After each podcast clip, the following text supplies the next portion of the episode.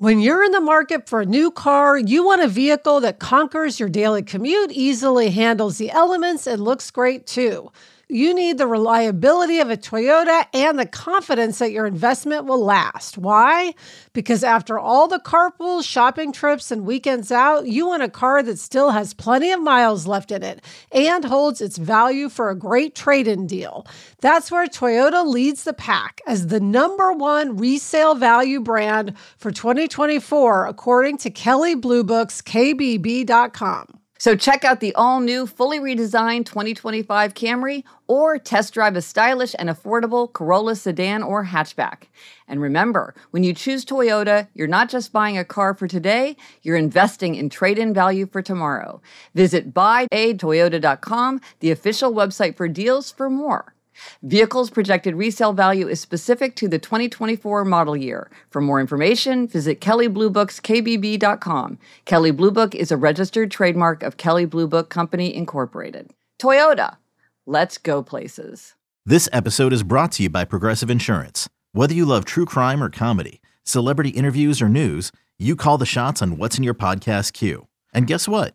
Now you can call them on your auto insurance too with the Name Your Price tool from Progressive. It works just the way it sounds. You tell Progressive how much you want to pay for car insurance, and they'll show you coverage options that fit your budget. Get your quote today at progressive.com to join the over 28 million drivers who trust Progressive. Progressive Casualty Insurance Company and Affiliates. Price and coverage match limited by state law. Hello, and welcome to Happier, a podcast that gives you strategies for how to build happier habits into your daily life. This week, we'll talk about finding an area of refuge and about the downside of birthdays.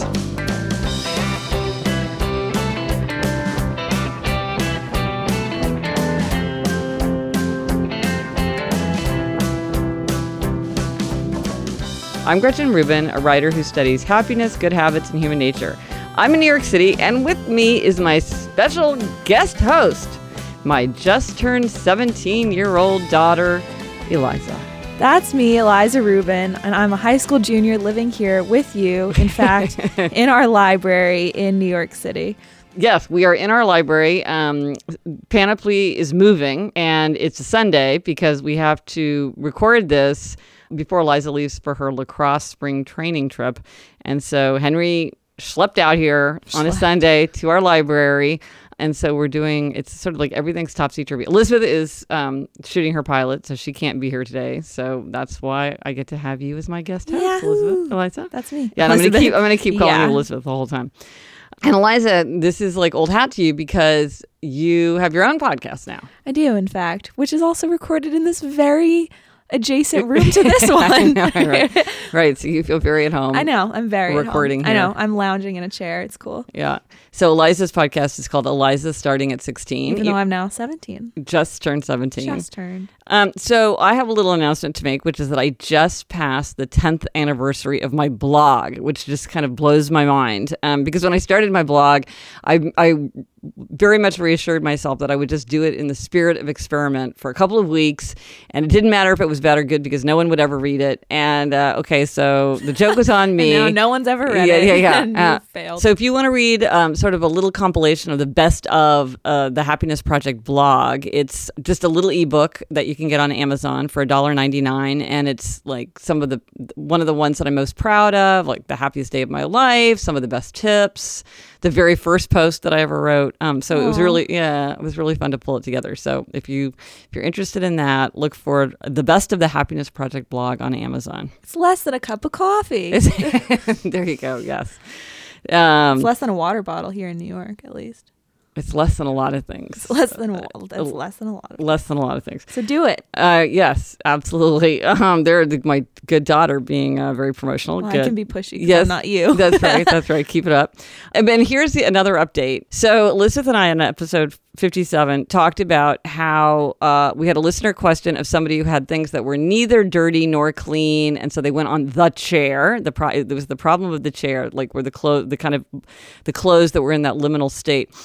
And we have been deluged. I mean, deluged with people giving us their advice about what to do. And overwhelmingly, everybody has the same advice, which of course Elizabeth nor neither Elizabeth nor I thought of, which is to use hooks over and over people have said to use hooks either get the kind that you drill into your closet door or get the kind that you stick onto your closet door or get the kind that you like fit over your closet door or use a hat rack or a coat rack but anyway the answer for these kind of in between clothes is hooks. And everybody makes the point that they aren't crumpled up so they don't get dirtier. Like Alyssa said, how she would trot on them until they actually needed to be washed.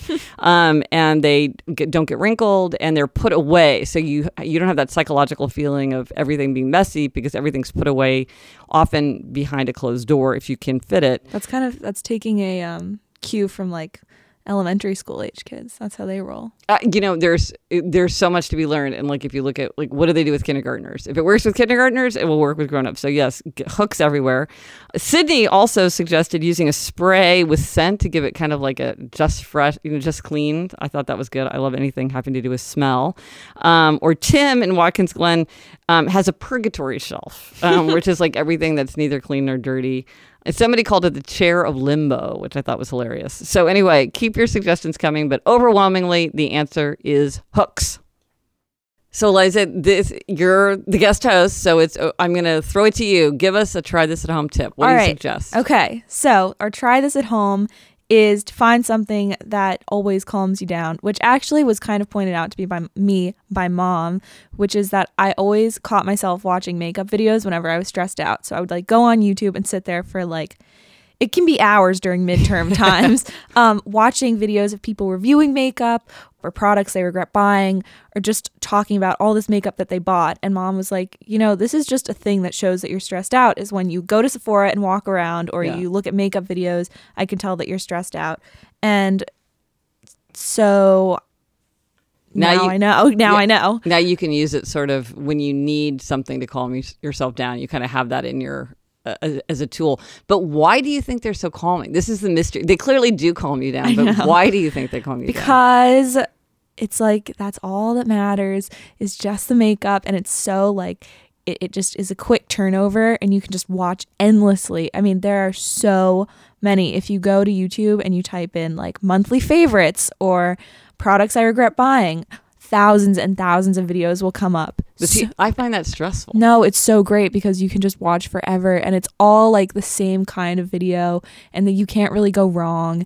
And it doesn't matter if you got a good grade on your physics thing right, because right. they're they're they're still going to be there doing their products thing. Right. And so it's really pleasant to just look. It's kind of the equivalent of like Bob Ross paintings. Oh, you know, right, Where you just you just sit there and you're like, well, this is what's going on now. I Right, guess right, it's really right. until we until we have like our, Yeah. our barn uh, Yeah. with the sun You're sunset. even- yeah. Um, well, this reminds me what I call this, like in my own happiness lexicon, is the area of refuge because I was back um, at my law visiting my law school, and I was by an elevator in a in a like in a stairwell, and I noticed that there was sort of this wider area, and it was labeled area of refuge.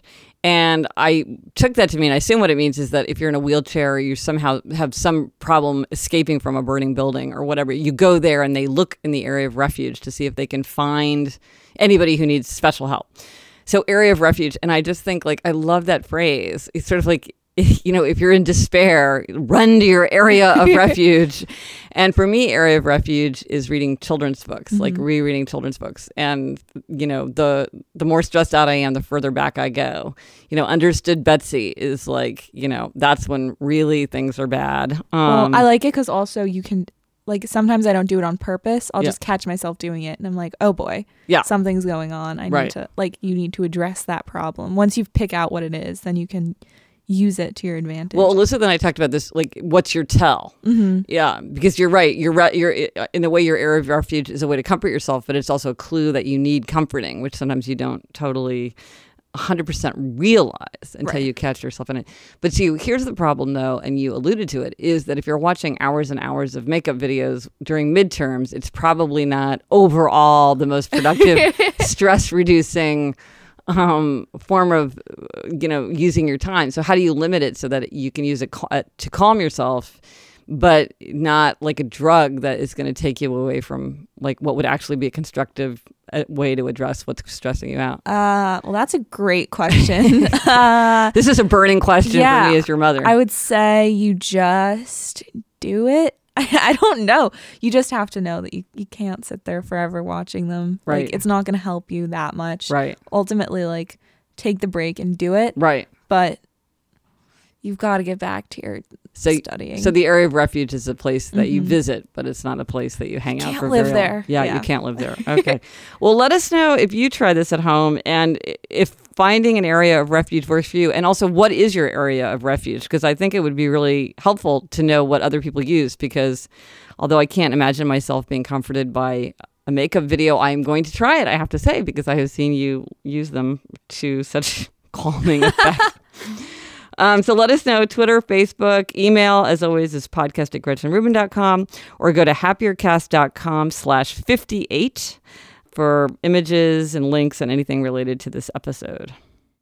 LinkedIn isn't just a job board. LinkedIn helps you hire professionals you can't find anywhere else, even those who aren't actively searching for a new job but might be open to the perfect role. In a given month, over 70% of LinkedIn users don't visit other leading job sites. So if you're not looking on LinkedIn, you're looking in the wrong place.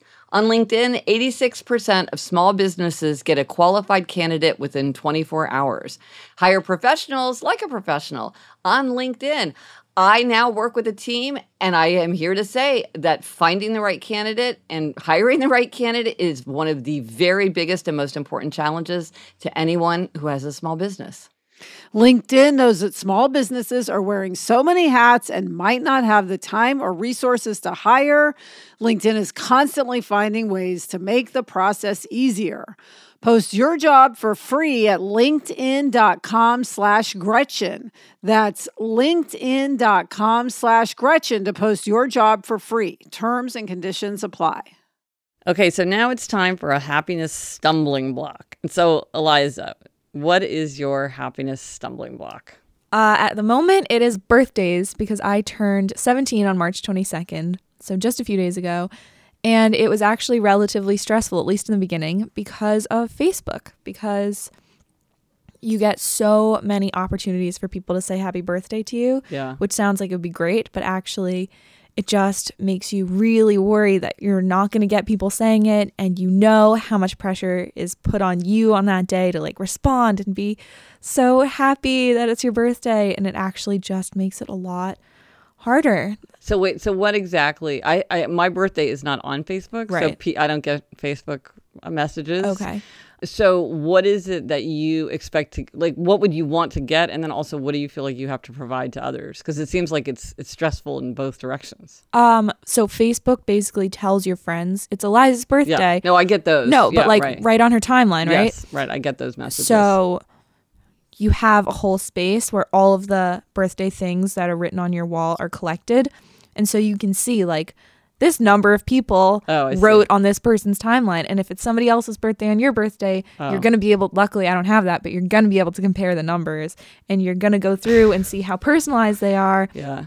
and how many people No, I posted just photos. say I just know? say like happy birthday, Eliza. Yeah, if it's some my people- friend, like should I actually be writing something herself? No. I mean some people do that, and then other people are like, "Oh, this class wouldn't be the same," or they'll put an inside joke. But you know, a lot of it was like in middle school, people would make giant collages I for re- you, and it was you know you would have to write a giant thing. And in high school, it's a little less like that. Even your best friends, you're like, "Happy birthday, I love you," yeah. but it's still really this. And you know, on Instagram, people do the same thing. On Snapchat, there's a new there's a filter that only comes up when it's someone's birthday. Uh, So it's a lot. It's like the more people know that it's your birthday, the harder it is because then it's like, well, if they all know, then what if they none of them say it to me? Well, and then do you actually go through and see like this person Yeah. said something, this person said something? Yeah, because do. you can't just leave them. So uh, you know, Yeah. you, you're like, do I like them or do I comment on them? And what if I don't know the person? Oh. Like someone from my preschool messaged me, and I was like, oh my god, like now I don't I don't know how to handle this. Like I left it alone for like a good few hours because I didn't even know what Like, to. what's the proper etiquette? yeah, you know, do I have to Yeah. make some witty joke back or I don't know. Um, but so your birthday though fell on spring break, Right. So you weren't at school. So do you think that was less stressful or more stressful? right now it doesn't matter, but in middle school it mattered because people would decorate lockers. So if it was your birthday, you would hope and expect that your friends would put like giant things of candy in your locker and tape things to your wall and buy you a crown or I don't know what people do, but you know. But so was it more stressful? Like to me, it would be less stressful to have it during spring no, break. yeah. Well, at least in middle school, because then I was like, oh my gosh, I have no fear that people won't do that for me. Right. Um, now it's more and less stressful because if my fear ever came into existence and nobody said happy birthday to me or Right. anything, then I'd be like, oh, they all just don't have service. Right. But although, you know, you can't even imagine that because you see people post on Snapchat. So Right. there you go. Basically, yeah, social media means that you have no excuses if people don't say nice things to you on your birthday. And it's never ended up being like, nobody says happy birthday to me and I end the day crying. It's like, it's never been that way. It's always totally fine. And by Right. midday, I'm like, all right, yeah, I can forget about this fear. Right. But you started off being like, oh my God, it's my birthday. Well, the notes are meant to. They're supposed to make you happy. I know. Do they make you happy? Well, they make, I mean, they make you happy. But it's really, I mean, it's, I would say that the ones from people that I don't know don't affect me that much. Yeah. It's the ones where it's like, oh, happy birthday, inside joke, or Yeah. happy birthday, I love you so much, blah, blah, blah.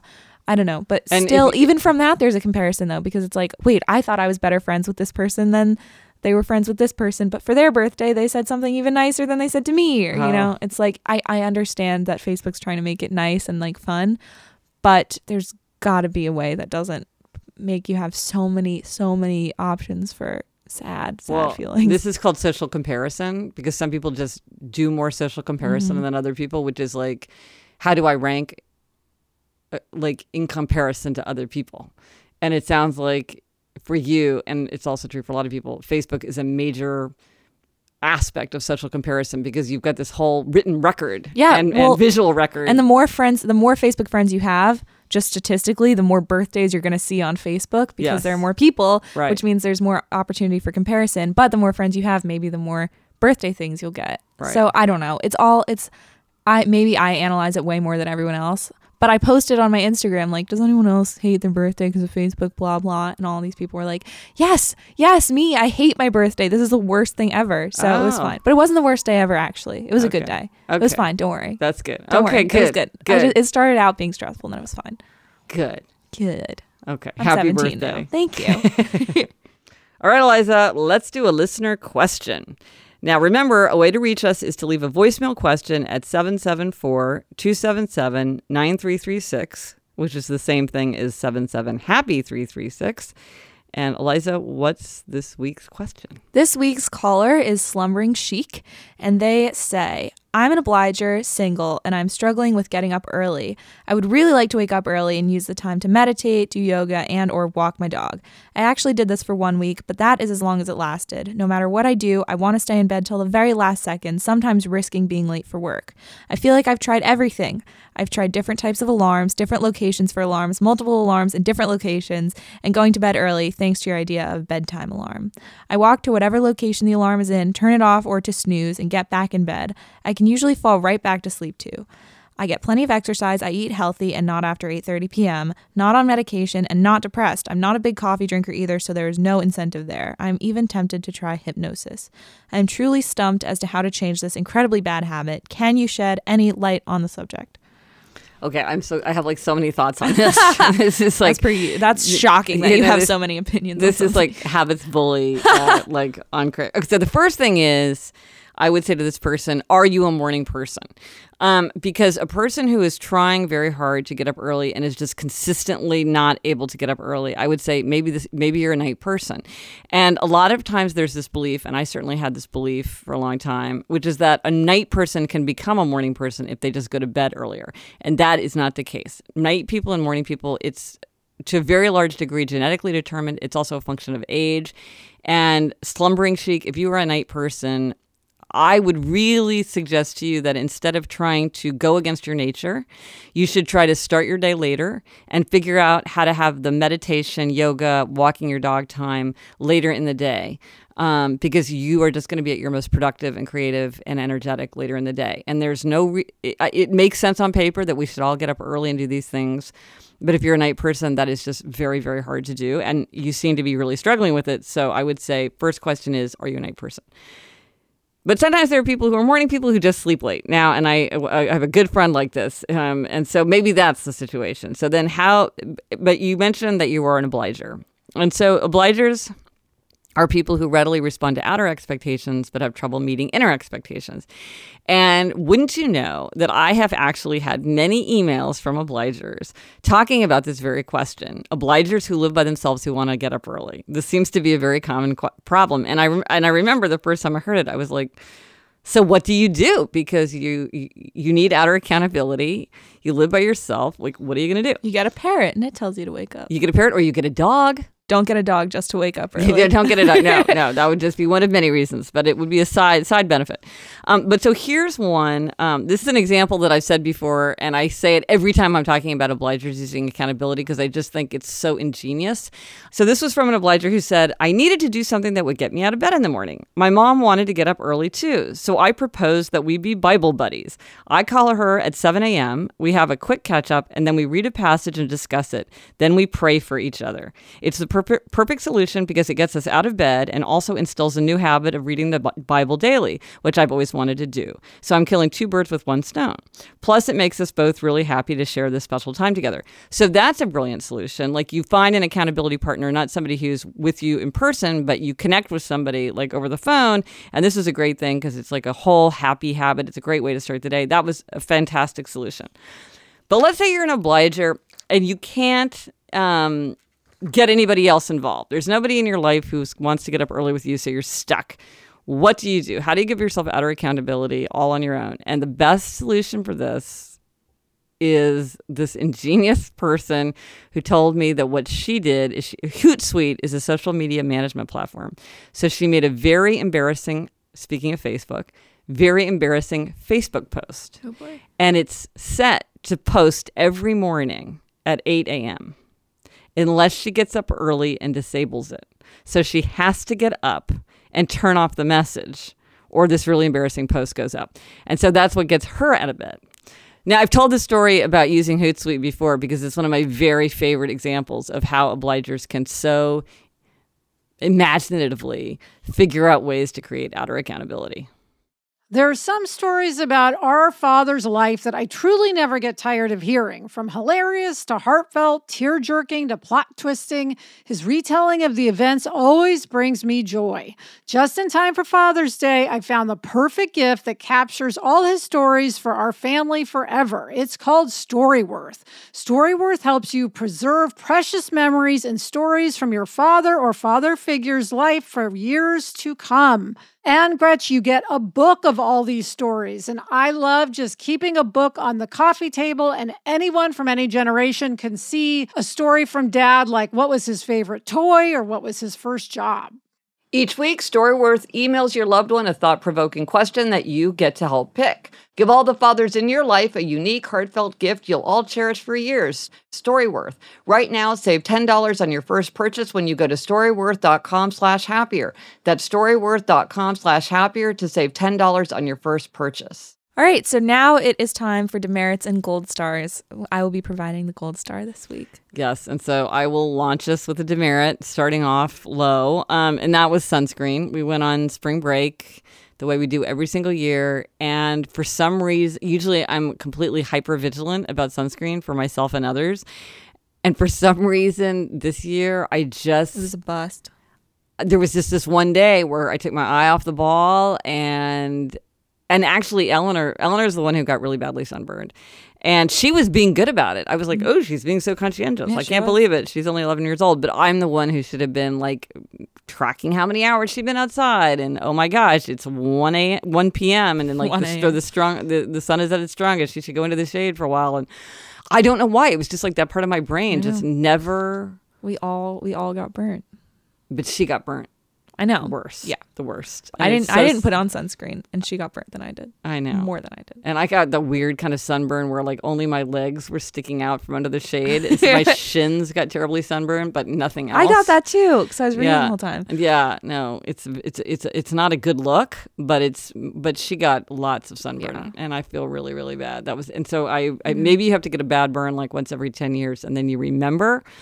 But I feel like it was kind of mommy malpractice. She tried. She she did a good job. She did. She was being very conscientious. Yeah. Right. But I should have known that given how strong the sun was and how long she was out, uh, she, she should have not been outside that long. So, anyway, that's a demerit for me, and um, so I've I've I will remember that lesson for a long time, Forever.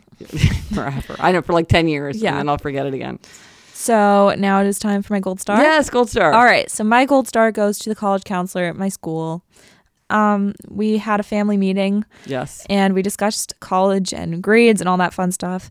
And I would say that they were the most reassuring people in the whole school. I mean, more than more than parents, more than other students, more than teachers. They were like, "You will be fine. Don't worry. I am not great at physics. I'm the first to admit that I'm not great at physics. Yeah. Um, in fact, part of the reason why I didn't get burnt was because I was in the shade doing physics part of break.